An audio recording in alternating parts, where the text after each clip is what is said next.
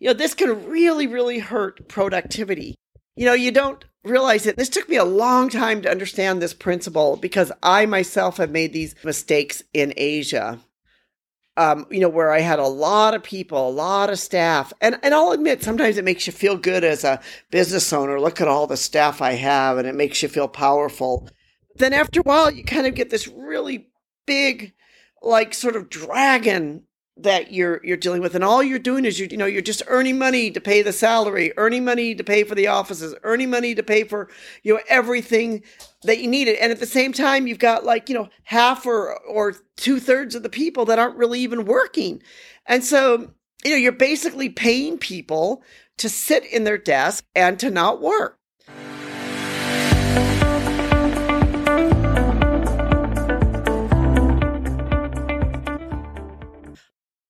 Hi, this is Anita, the Global Trade Gal. Today, I want to talk a little bit about communism and productivity, and actually, why communism and productivity does not mix well together. And I'll tell you some of my own experiences from my own life and things that I have seen. I've spent a good part of my adult life living and working in socialist or communist countries one of the things that I have always seen is how strict communist principles and productivity never really go hand in hand. You know, communism is all about the common ownership of production.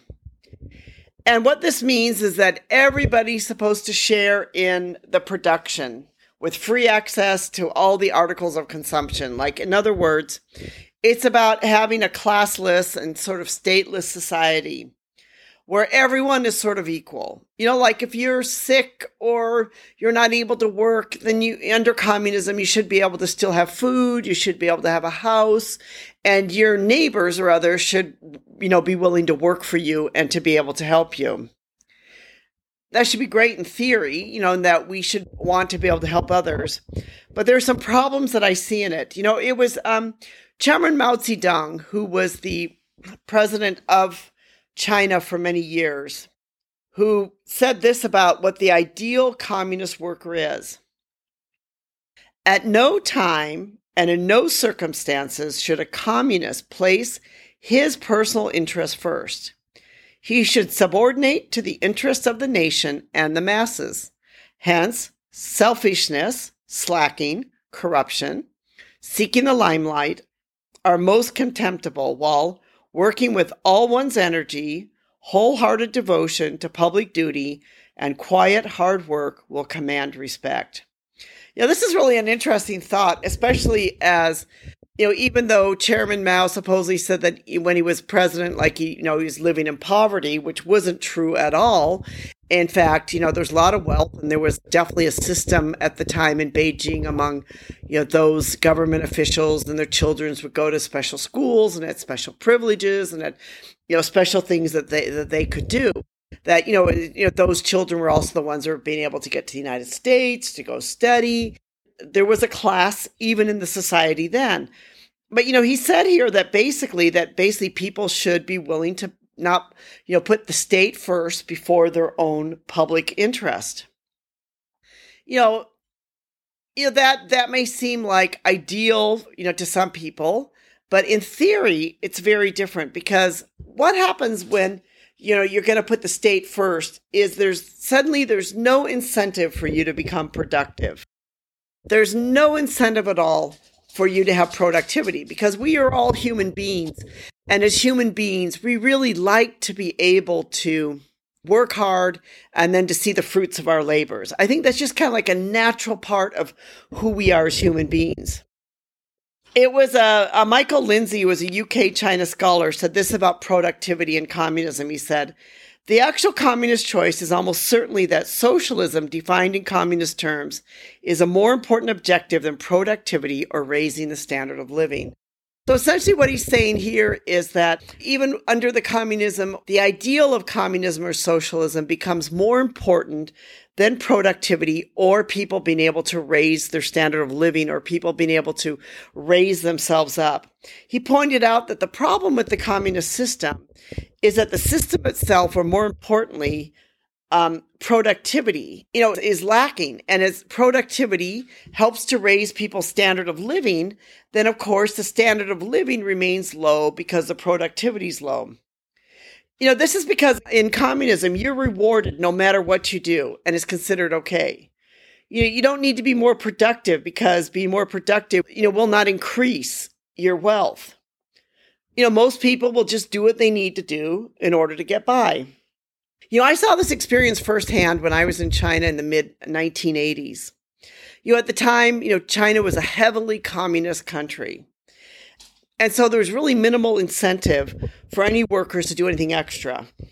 You know, when you'd go to the store, and you know there, there'd be these really long lunch times which you know the chinese love to take these siestas you know a lot of times from like 11.30 in the morning till 2.30 and there could be a girl there behind the counter, and she would have been eating her lunch.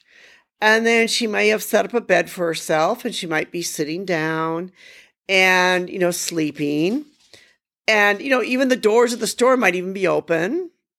And if it was one of a nicer store, maybe there was air conditioning, so they wanted to be inside in the heat of the summer in the air conditioning. So, yeah, that's why they didn't go home.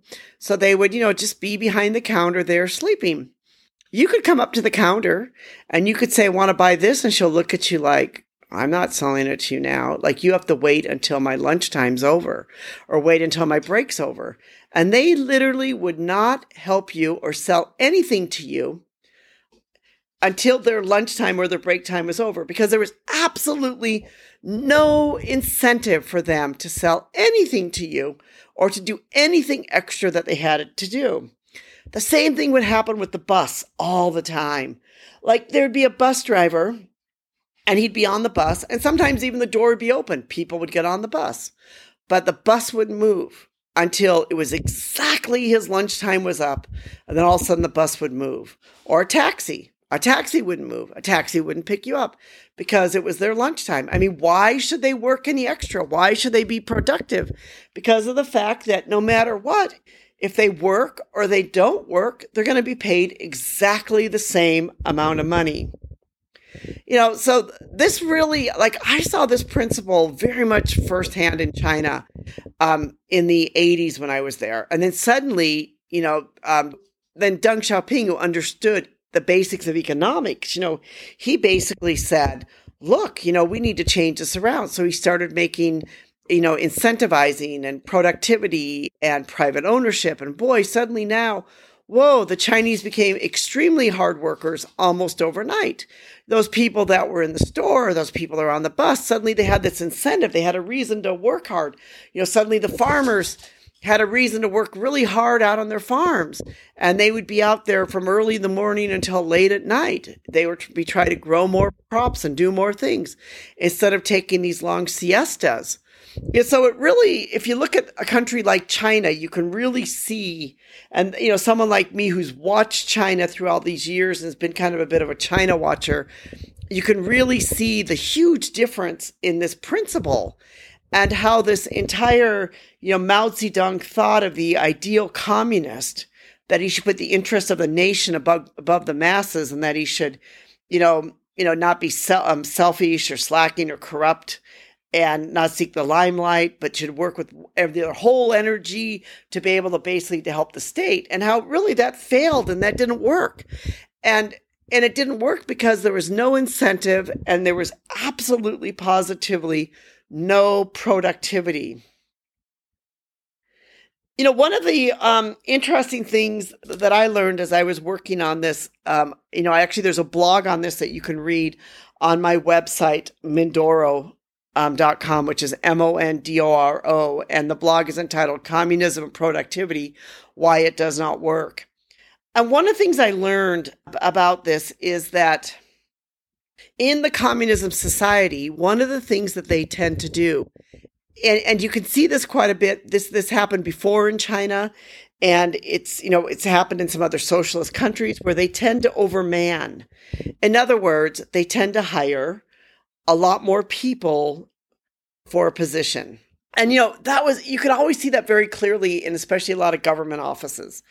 And you know, years ago in China, you'd go into a government office and half the people were reading the newspaper. They had absolutely no work to do. You know, they they would come in, they would show up because they wanted to be paid. In order to be paid, they had to show up. So they would show up, they'd come to work, and there would be absolutely no work at all for them. So what would they do? They'd sit, they'd read the newspaper and basically wait for their lunchtime and then come back, maybe do a little bit of work, maybe they have a little bit here, a little bit there. And then that would basically be their whole day. That would be their work and what they were what they were doing.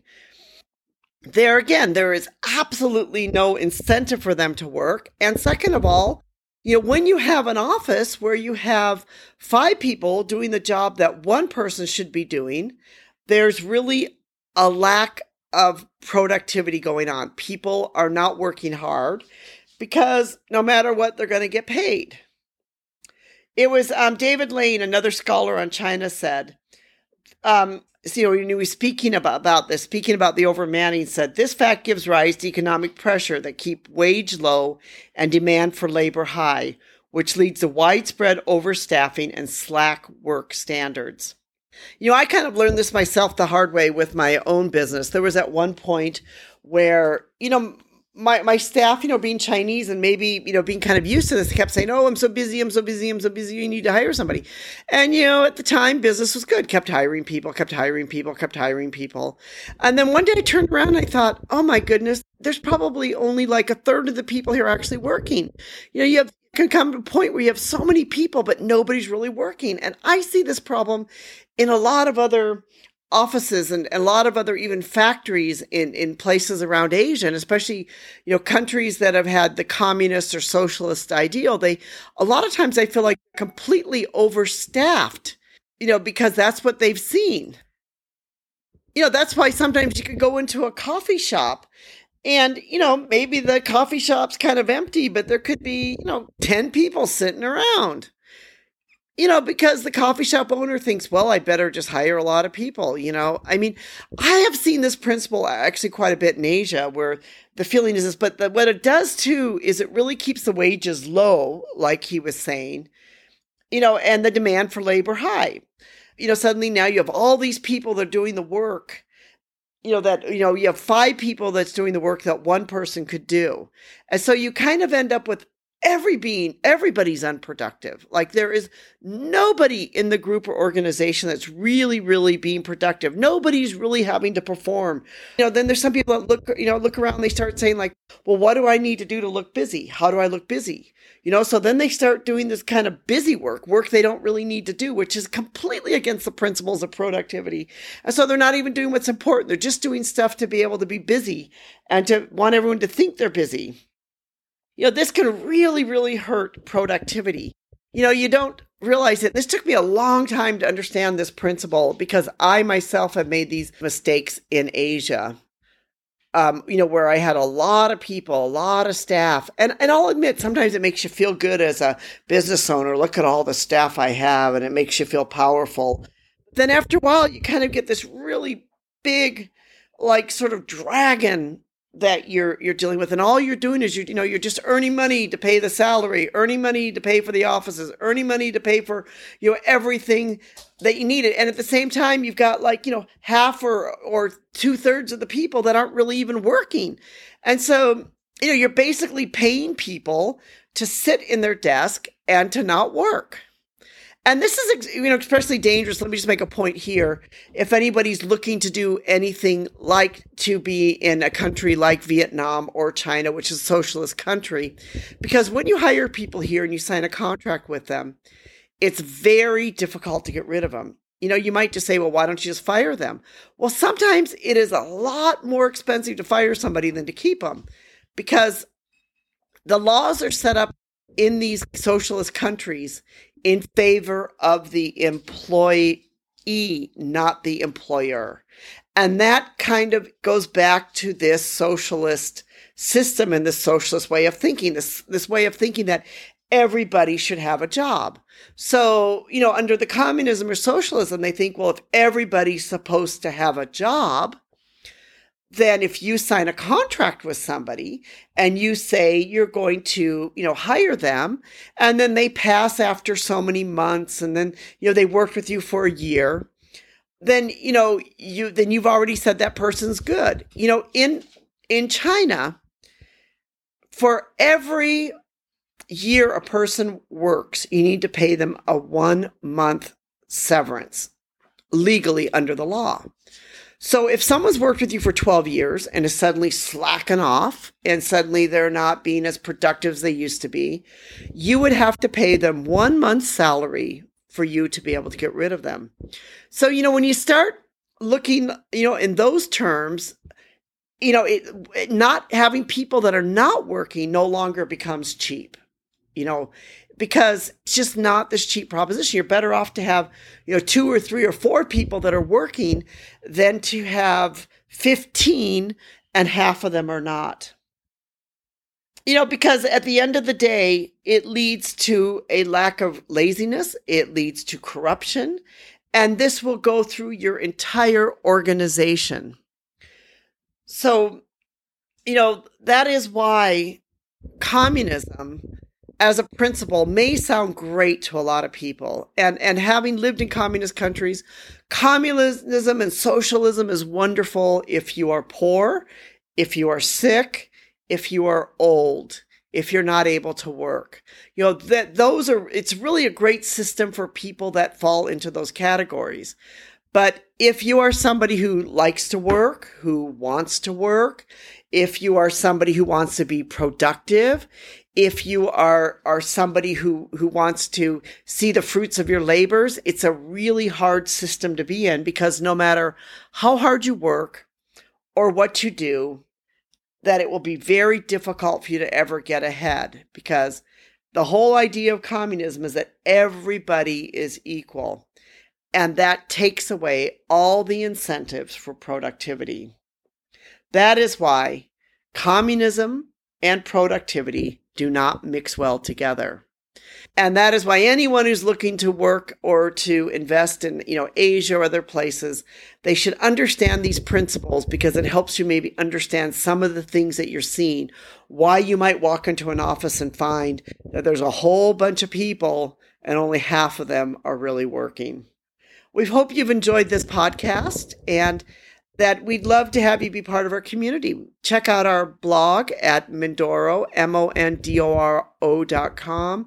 We've got lots of things on there from anything from my own industry, which is home decor to home furnishing. Also, you know, on, on supply chain, ethical sourcing, lots of other things like that. We hope you'll be part of our community. That if you enjoy this podcast, you'll give us a thumbs up, give us a, a, great review, and that you'll tell our, you know, tell our friends, tell your friends about us. Thank you so much for listening. We sure do appreciate your time.